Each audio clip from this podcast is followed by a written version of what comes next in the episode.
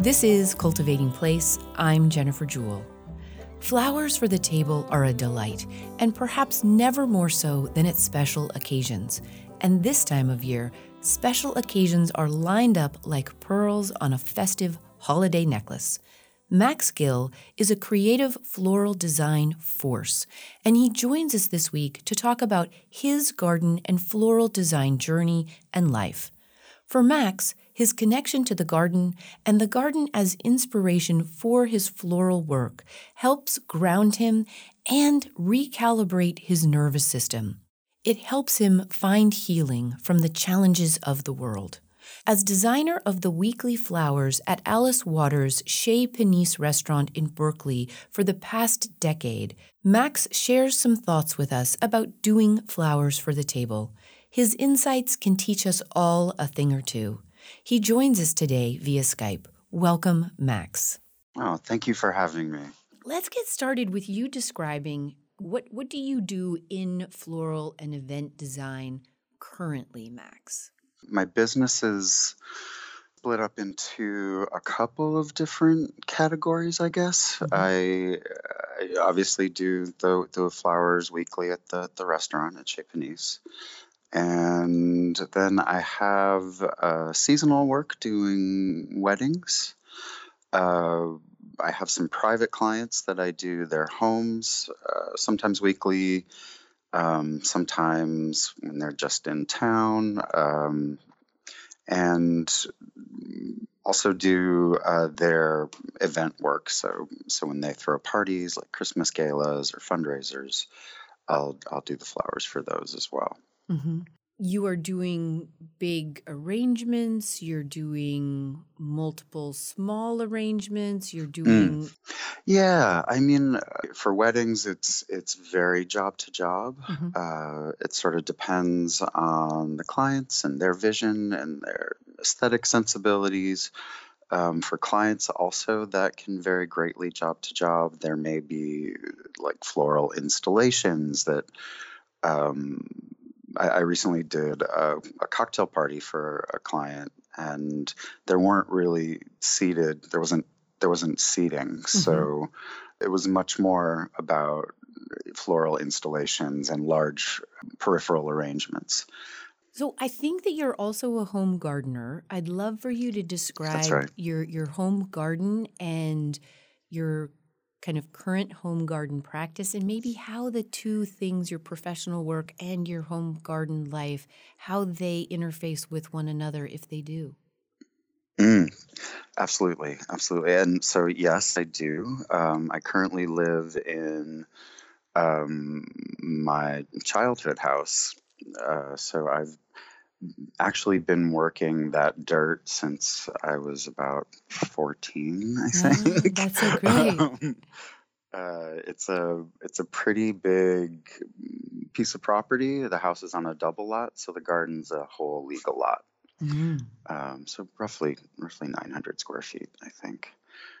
In the busier season, I'm I'm certainly not out there as much as I'd like to be. Mhm. Um, but I'll, I always say that my my work in floral design started in the garden. Um, that's absolutely where my interest in floral design began. Um, it certainly has had a huge, like the the process of watching things grow, uh, and in particular, um, watching things struggle has had a, a huge influence on my design sensibility. Mm. Um, I often design trying to sort of replicate something I've seen in nature, some some experience, some small vignette, some um, response to circumstances. So something uh, reaching for the light, or being sort of windswept, or um, those those sort of little botanical dramas that happen in the garden and in nature are particularly compelling to me, and that's that's usually what I'm trying to celebrate or represent or explore in my design work. When when I have the opportunity. That's not always appropriate to the client, hmm um, and I'll, I'll say that first that you know, my work is uh, it's very service oriented. So first and foremost, I'm hoping to make the client happy. Yeah. With what I do, and most often I get to be happy in the end too.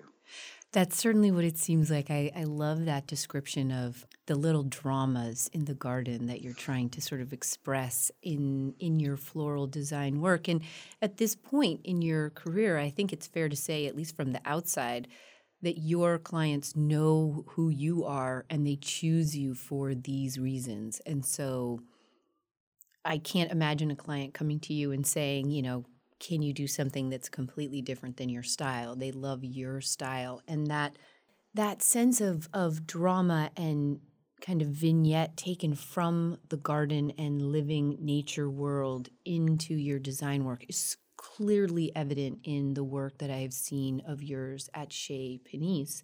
Mm. But before we get there, let's go back to something you've already touched on, which is that your design creativity was sparked in that soil that you're working mm-hmm. um, since you were a young person. Walk us through your early influences that that sort of brought you along and got you to this point, Max. Sure, sure. I mean, I I think that you know, while maybe not my design sensibility, certainly my um, my need to be out in nature mm-hmm. uh, started very early. I, I, spent the first 12 years of my life in upstate New York, uh, Buffalo, actually. Wow. but cold. My yes, cold. Um, but really very distinct seasons. Mm.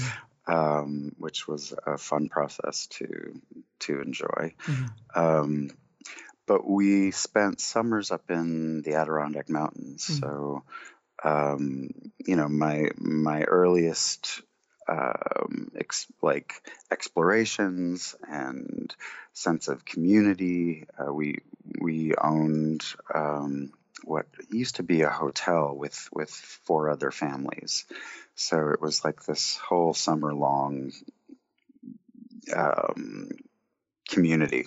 Mm-hmm. Uh, so my my earliest sense of that um, really revolved around the natural world and um, you know finding uh, solace and comfort in in uh, the outdoors. Yeah, that's funny that you you you said that about the the summers in the Adirondacks in this hotel with these four other families, and I can just my head automatically goes to just a lot of energy and laughing and food and and mm-hmm, activity exactly. yes. and that communal sense that is almost kind of a party and you know which most of us know some sense of in any kind of family reunion situation were there were there elements from your your family or this extended experience that that maybe were influences in in doing flowers for the table or the home or creating gardens as well as just that outdoor influence of the Adirondacks and Buffalo? I you know, I none of my family members are into gardening at all. Ah, um, I actually I don't know that it did. Honestly, I so this this backyard that I've been working for God I don't even want to say over 30 years. Um, when we first moved in here, the entire backyard was like blackberries, and after we got after I got rid of the blackberries, it we turned out that it was Bermuda grass underneath that. Um, One invasive so, for another. totally, um, and so I, I spent a, I, I found that I uh, a lot of grounding in getting my hands in the dirt. Um, I, I, definitely worked out a lot of teenage angst mm-hmm. back there, um, and that that's that's really continued. I'm I'm almost like not comfortable unless there's dirt under my nails. Uh, that's that's followed me into into later in life that um, I just it's the garden's like my church. It's my therapist. It's my gym. it's um, it's uh, for a long time now served all those purposes. Yeah. Uh, and I I like it's undeniable for me that spending time in the dirt grounds me in a way mm-hmm. or recalibrates my nervous system somehow. Um, it's really vital for me yeah. on uh, uh, to just maintain some some connection there. I love that. I, I work out a lot of adult angst in the garden too.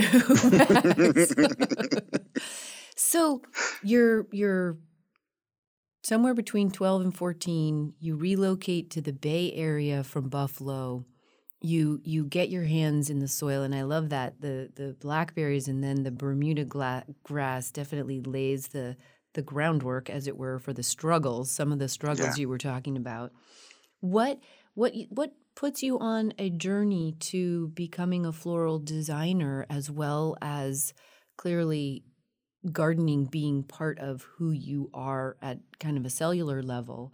Uh, because I think you also did uh, your undergraduate work in environmental science. Walk us through those next stages. Yeah.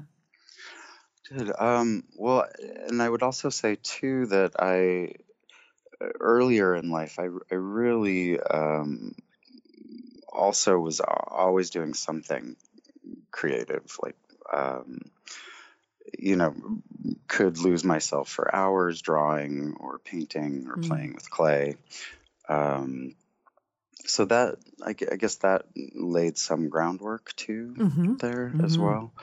Um, and then you know, understanding that I I love to work in the soil and that you know for for many years was really about trying to manage what was happening in the backyard. It wasn't really about buying plants or exploring this sort of passion for all things botanical. Mm-hmm. Uh, it wasn't really until I started working at Chez Panisse and m- my predecessor there, Carrie Glenn, very often would uh, use nurseries as a resource and buy um, somewhat showy plants to cut and use in the arrangements at Chez Panisse. And uh, and she'd usually throw away the the root mass, and it was often like a five gallon pot. Mm.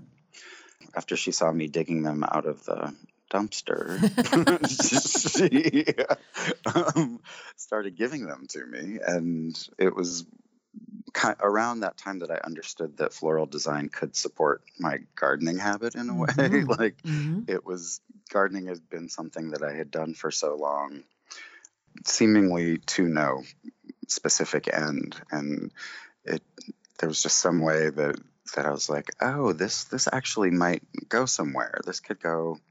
You know, the idea of growing to cut and use and arrangements was was really compelling. Yeah. So, what put you in a position that you were digging plants out of the dumpster at Chez Panisse? Were you working at the restaurant in some capacity, or working with the, your predecessor in some capacity? I I wasn't. I, I got as, I, as you mentioned, I got my degree uh, from from Berkeley in environmental science. Um, after it was actually chemical engineering for three years before oh. I I transferred into um, environmental science. And after I graduated, I decided I wanted to pursue some more creative uh, options and I took some sculpture classes and some more painting classes, and then actually theater. I studied pretty intensively for four years after college. Uh, but while I was doing that, I was also waiting tables and bartending. Um, I actually was not working at Chez Panisse, but at the little tapas bar next door, mm-hmm. Cesar. Mm-hmm. Mm-hmm. And uh, it was there that I was introduced to my first mentor, uh, Ariella Chezar. Oh yeah. And yeah, she's and she remains to this day a, a, a, dear friend and source of inspiration and information, and she's she's just amazing. Anyway, she's the one who told me about the assistant position uh, with Carrie Glenn at Chez Panisse. Okay. So it was as her, like I would schlep buckets for her and process ranunculus and sweep the floor and um, that kind of thing. It was it was as her assistant that I started fishing. Yeah, yeah. fishing cut plants out of the out of the dumpster. So this was about 10 years ago and Oh gosh, it was actually about 15 now. yeah, okay. And you th- then talk talk to us about the transition from from being her assistant to then taking it over and putting your own kind of mark on it and growing your your floral and garden work from there. Yeah. I worked with Carrie for almost three years, I think. Mm-hmm. Um, and she, had, when I, I think at the point she retired, she had been doing the flowers there for over 34 years. She retired at 70, and hmm. um, I mean her her work was was just transcendent. Just uh, I mean, I can still very clearly see arrangements that she did while while I was helping her. They were just brilliant. And it, it was after she retired that that they offered me the the position there wow. as the, the florist. Those are some that, great shoes to step into, huh? Yeah, no, uh, and and I still I still wonder about measuring up to them, honestly. I'm I'm not worried. And clearly they weren't either. Max Gill is a seasonal, locally inspired gardener, floral designer, and creative. He's sharing with us today about his floral journey. Stay with us. We'll be right back after a break.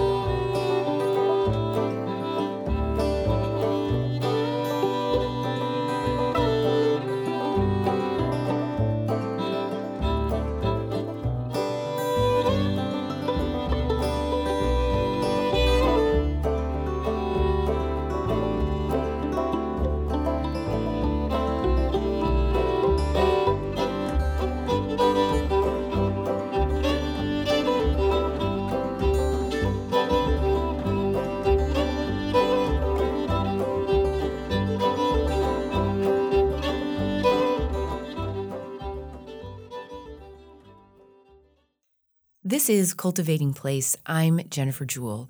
We're back from a break to hear more about Max Gill's garden and floral design journey story.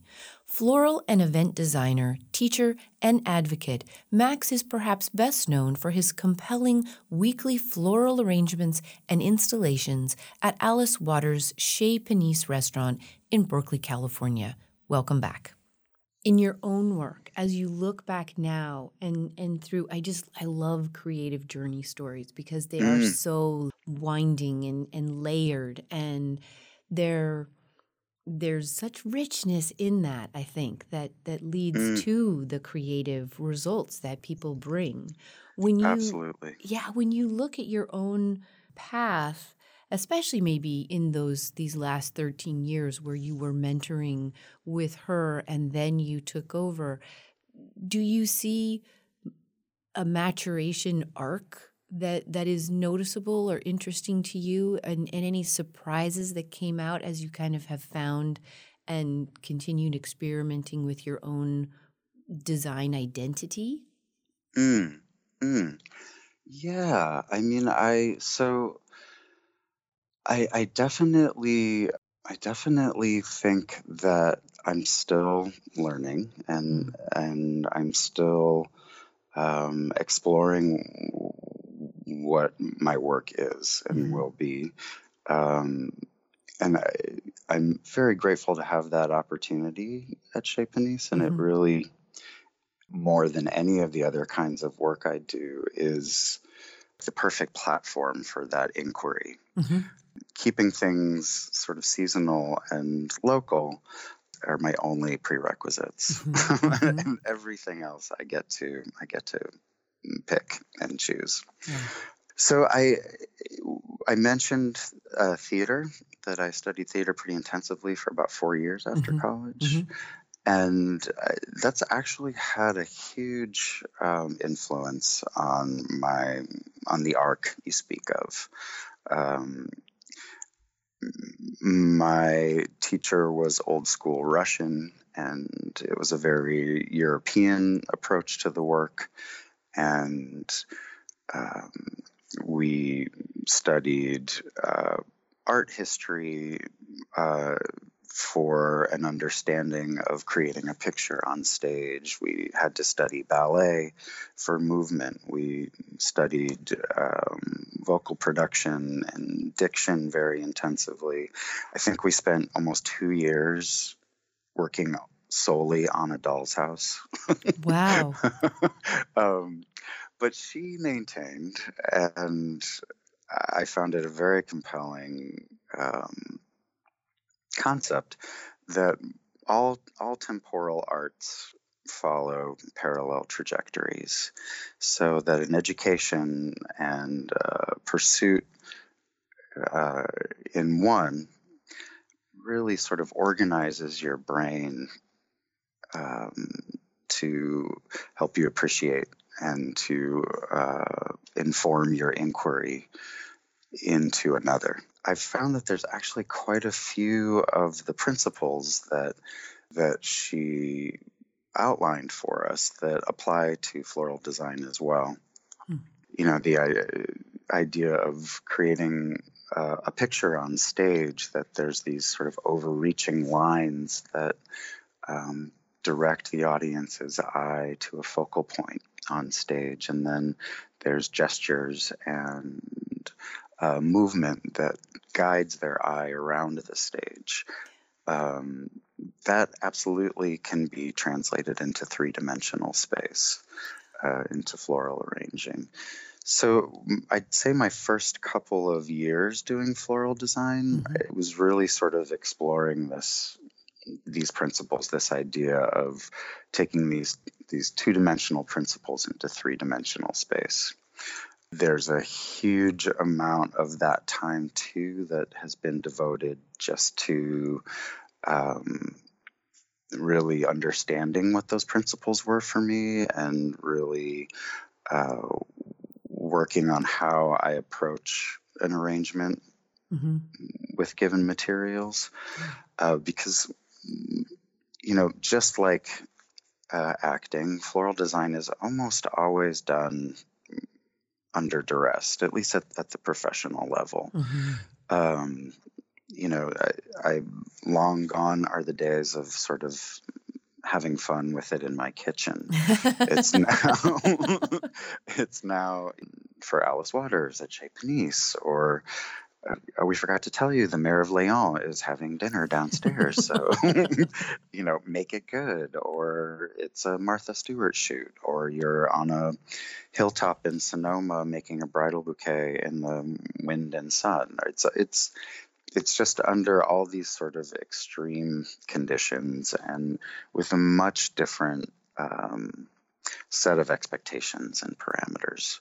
yeah. So having that that those principles to fall back on, having this way that I approach a design um, independent of what's going on is is really helpful. It's just a, a great thing to fall back on. Yeah. Um, you know, my acting teacher used to talk in terms of raising your level of default. and and I feel like That's a that good goal, actually. Yeah. I mean, that is what I spent quite a few years doing. It's really only recently that I'm I'm playing a little bit or exploring um, how to really capture uh, a moment in time that, Mhm. that I experience, uh, or or it's by happy accident that I discover some new shape or new spatial relationship that I find compelling Mhm. um, for many many years and sometimes you can still even see it on my like on my instagram account at the restaurant that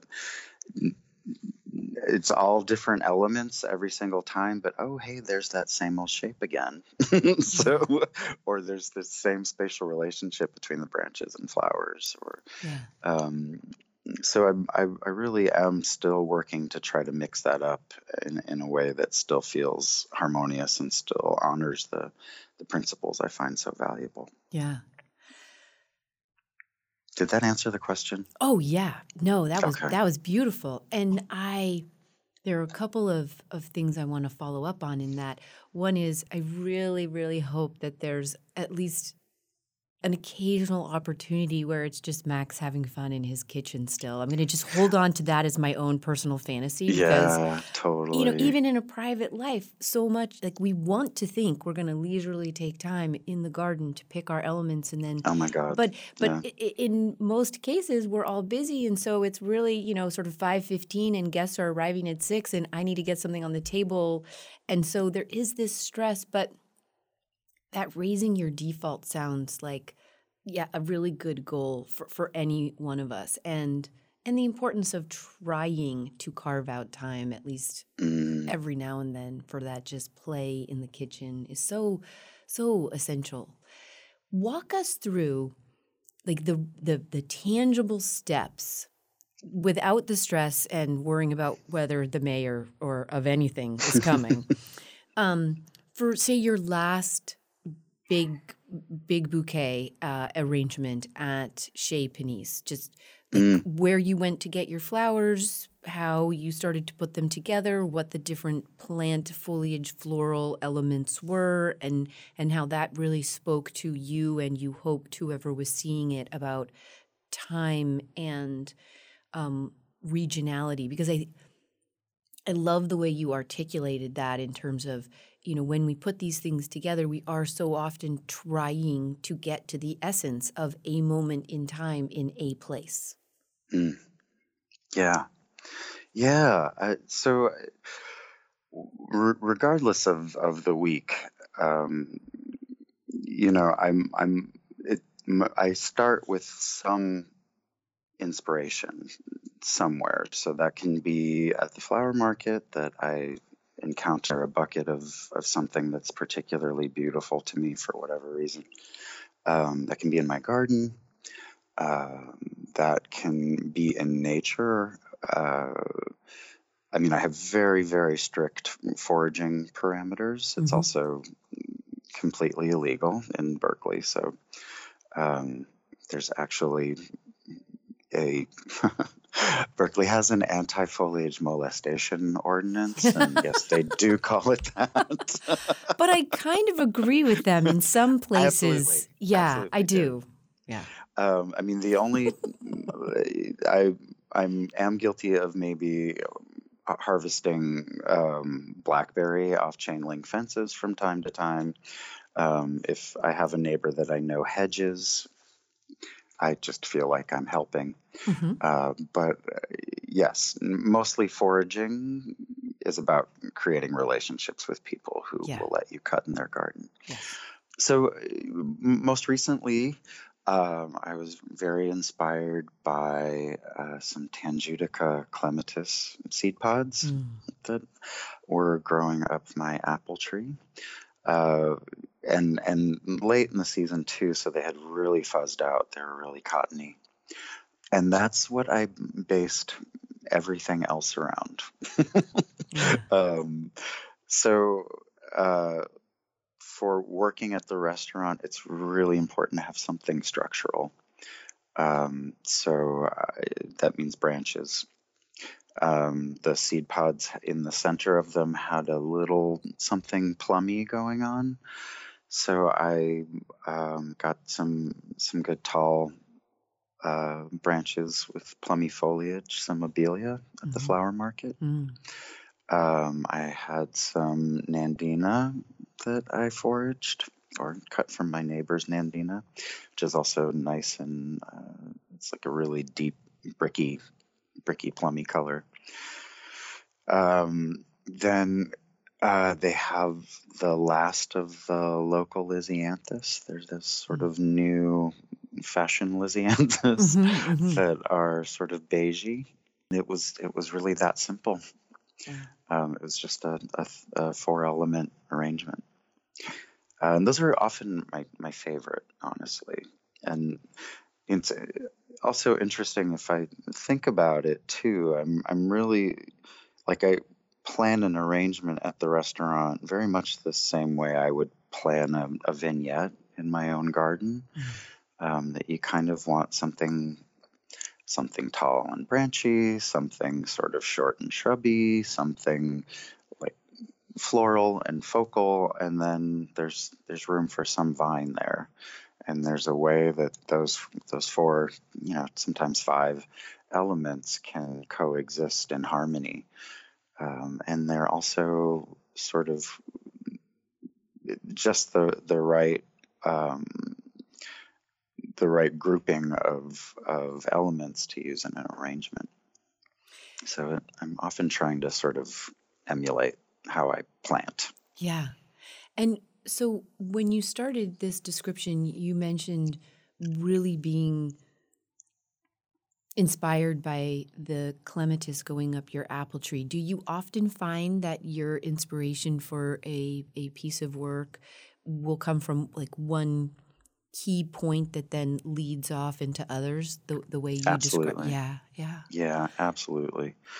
Um, yeah and and uh, you know i mentioned struggle at the beginning of our talk and uh, you know i can't tell you how many times you know if that that element happens to be something i saw growing at a nursery um, i can't tell you how many times i've purchased something that um, you know, I thought was special or new or hadn't seen before, uh, cut it and used it in the restaurant, and then put it in the dirt and got it all happy. And you know, that next year when it started growing again, I was like, "Oh, you're just you're the regular kind." Eh,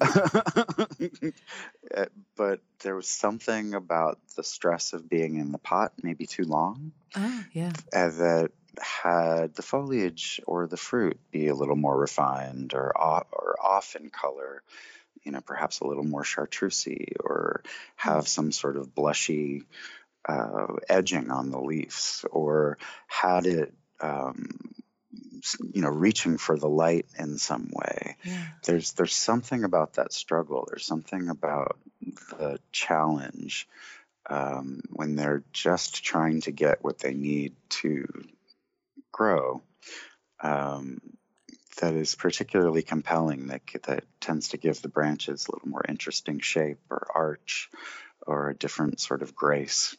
Interesting. And I yeah, yeah and I really I, I, think that's I just find so many appropriate metaphors for right, my, my right. own process right. in the garden. yeah. I, or in life uh, in general, you know, that, yeah. that struggle does actually bring out some of our these finer like talents or, yeah, yeah. more more refined qualities. If you're just joining us, my guest today on Cultivating Place is Max Gill, floral designer and educator. His experiences doing the flowers for the likes of Chez Panisse restaurant for the past decade offer wonderful lessons for us all preparing to do flowers this holiday season. Stay with us. We'll be right back after a break.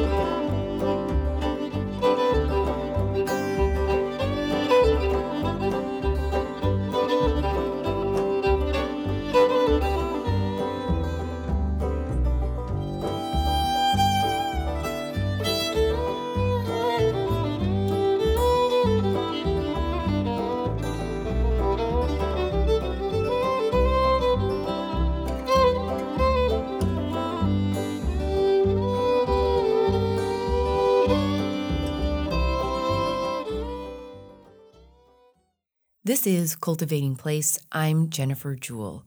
We're back now from a break to hear more about the creative floral design path of Max Gill. Welcome back.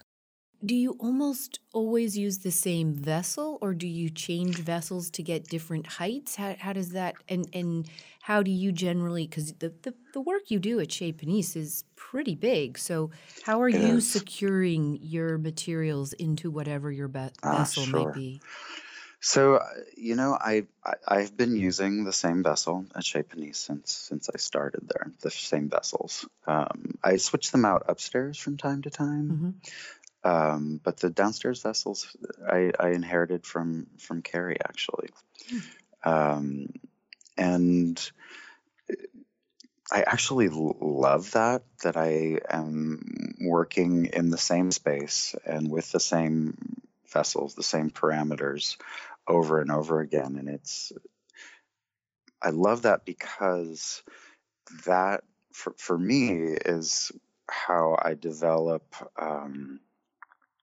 a, a sense of comfort and a sense of familiarity that allows me to explore other yeah possibilities. Um, I mean, I, I can rely on my event work, uh, literally event to event for for the sort of variation that that I crave and and need in terms of what kind of vessel or the the medium of the vessel or the theme or the palette.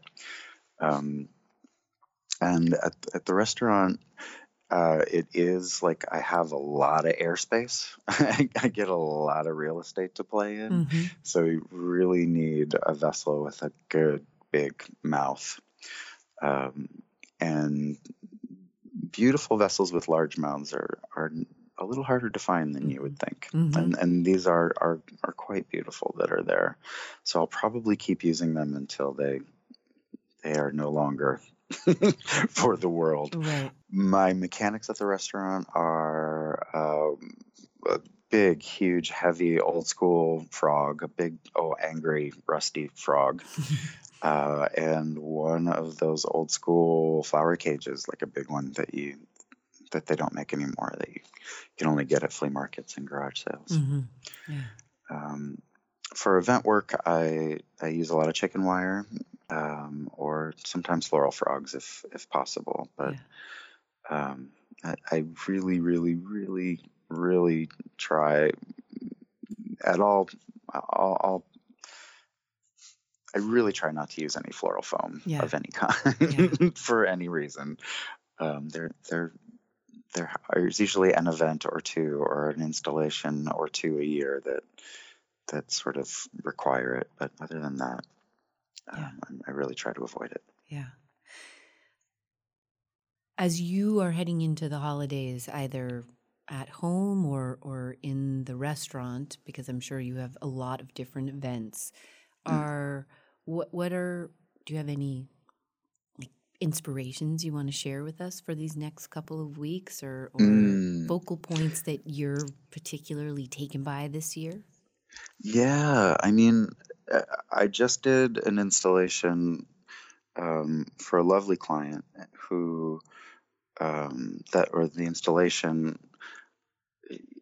and th- this is often the case in my work. I I started with the branches, uh, and then I was using bittersweet. Yeah. Um, that when it opens, there's a small sort of really red red orange berry in um, like a kind of gold yellow pod and the, the pod pops open and you see the little red berry and once the bittersweet's old enough the the, sh- the shell the pod falls off and it's just the red berries and i love things super simple like uh, two element compositions are some of my favorite Mm.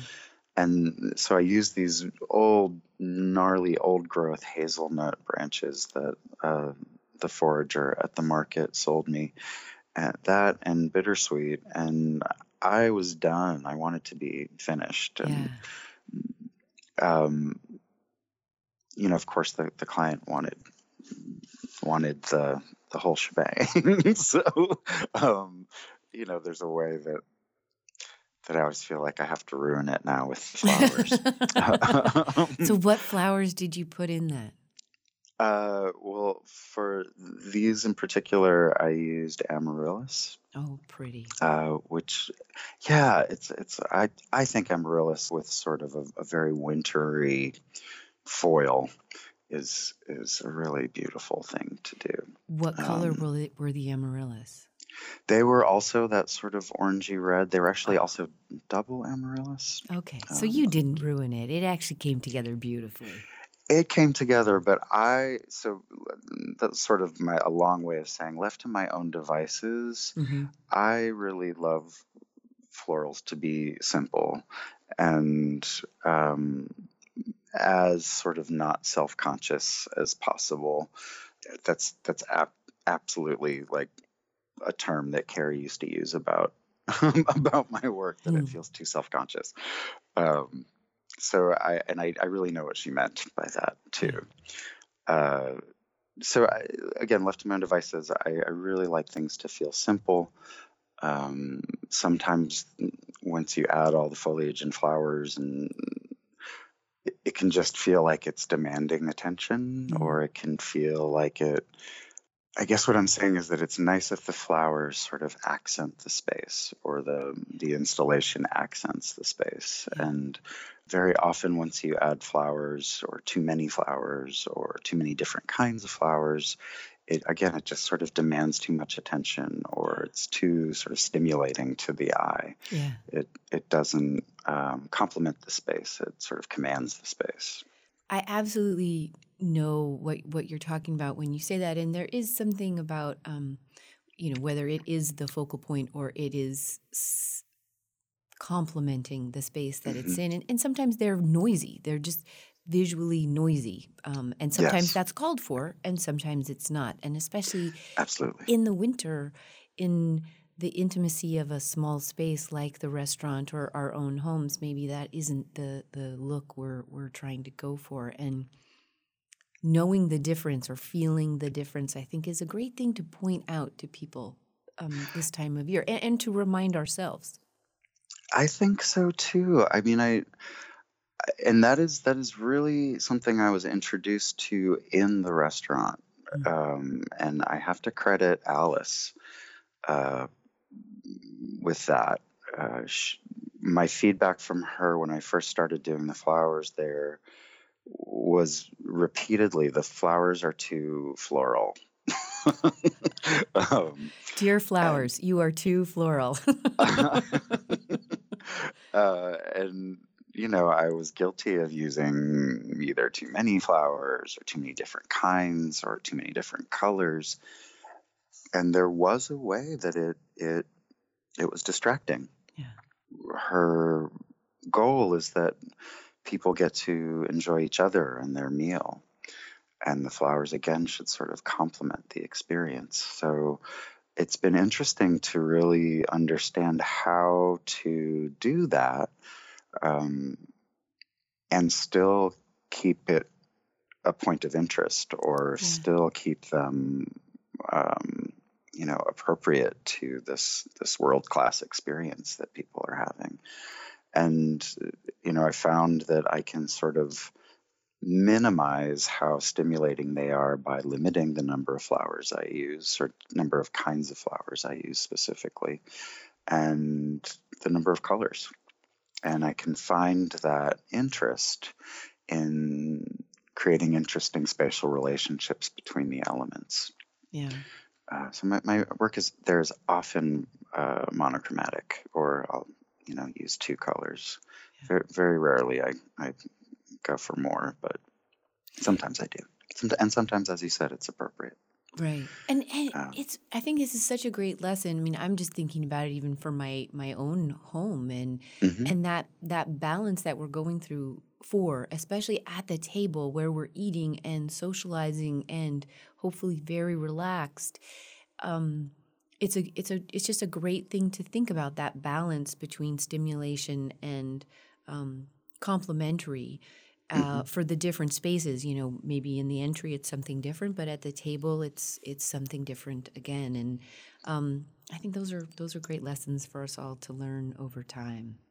Yeah, yeah, and it's it's fun I, having sort of all these different these different parts to my business, uh, you know, very often in people's homes, I it's it's my impulse, and and luckily with my regular clients, they trust me to, you know, to follow those um, to keep things pretty simple. Uh, very often they'll have um, a lot going on already yeah, yeah.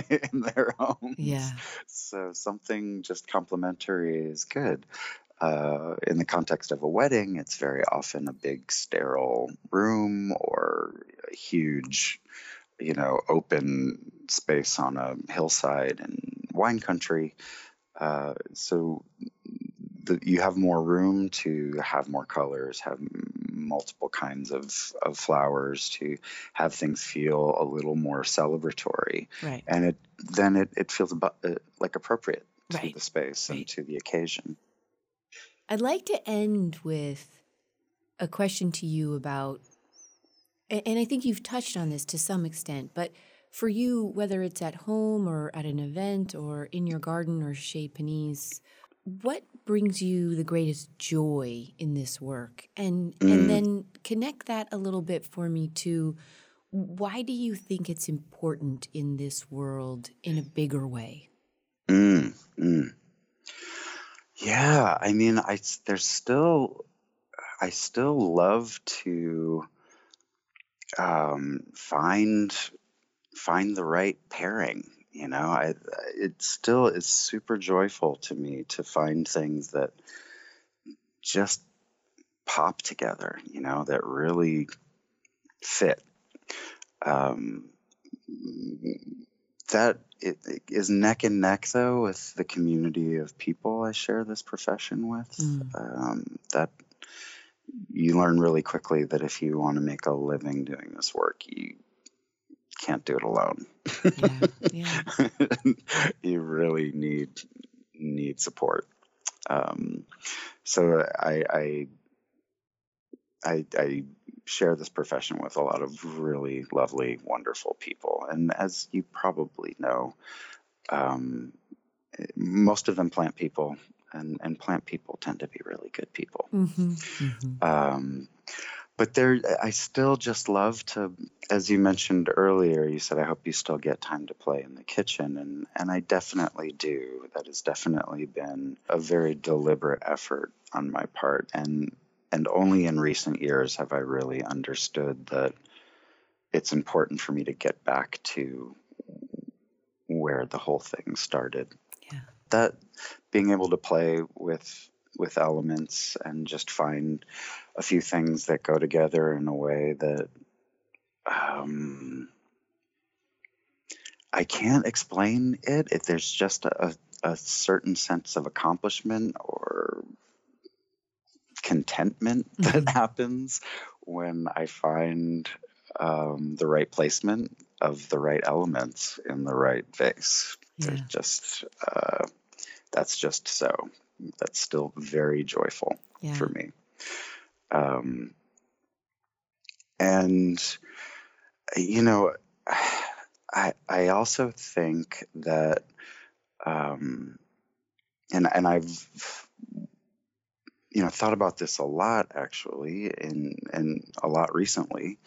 Um, that it's super like the the appreciation of beauty and the pursuit of it uh, is important. it, in challenging times, it's it's more important than than ever. Um, and I, I think that's evident historically. Uh, you know, in times of of um, socio-political unrest um, that people rely on the arts more than ever for um, distraction, for pleasure, for joy.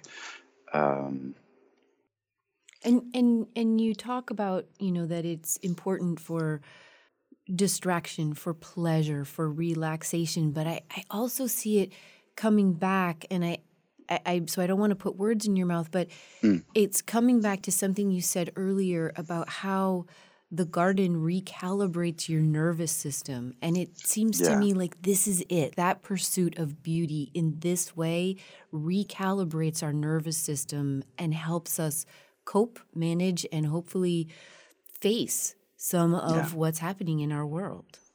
No, absolutely. I mean, that's what I was getting to is that there's just a way that's healing. And there's just a way that uh, sharing it with others is healing as well.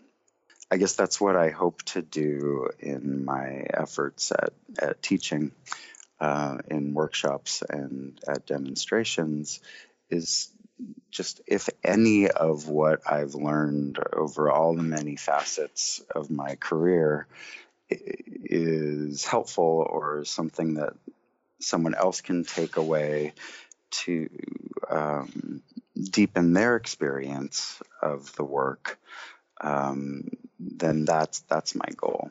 Yeah, I hope to to share that that joy as best I can. Thank you so much for being a guest on the program today. It's been an honor to speak with you.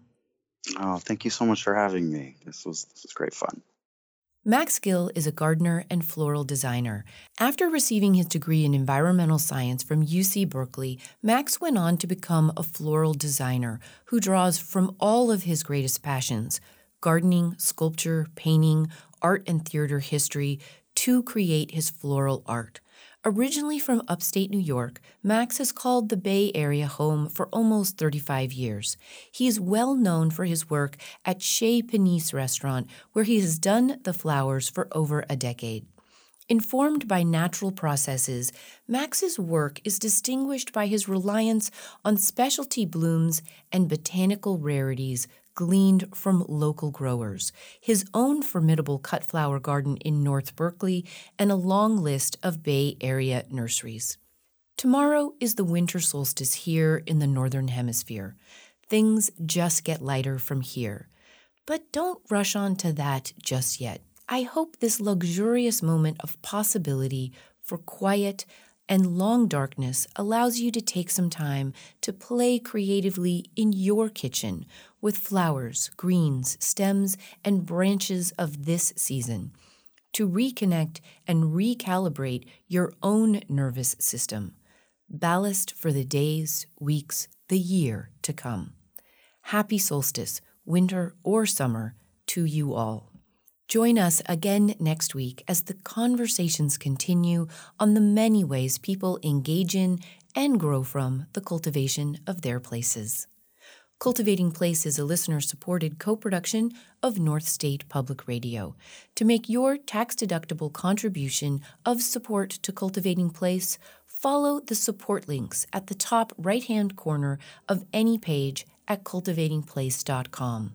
As we look toward the end of the year, thank you to everyone who has so generously made contributions in support of producing the program this year. You truly make this program possible. Thank you. Our producer is Sarah Bohannon.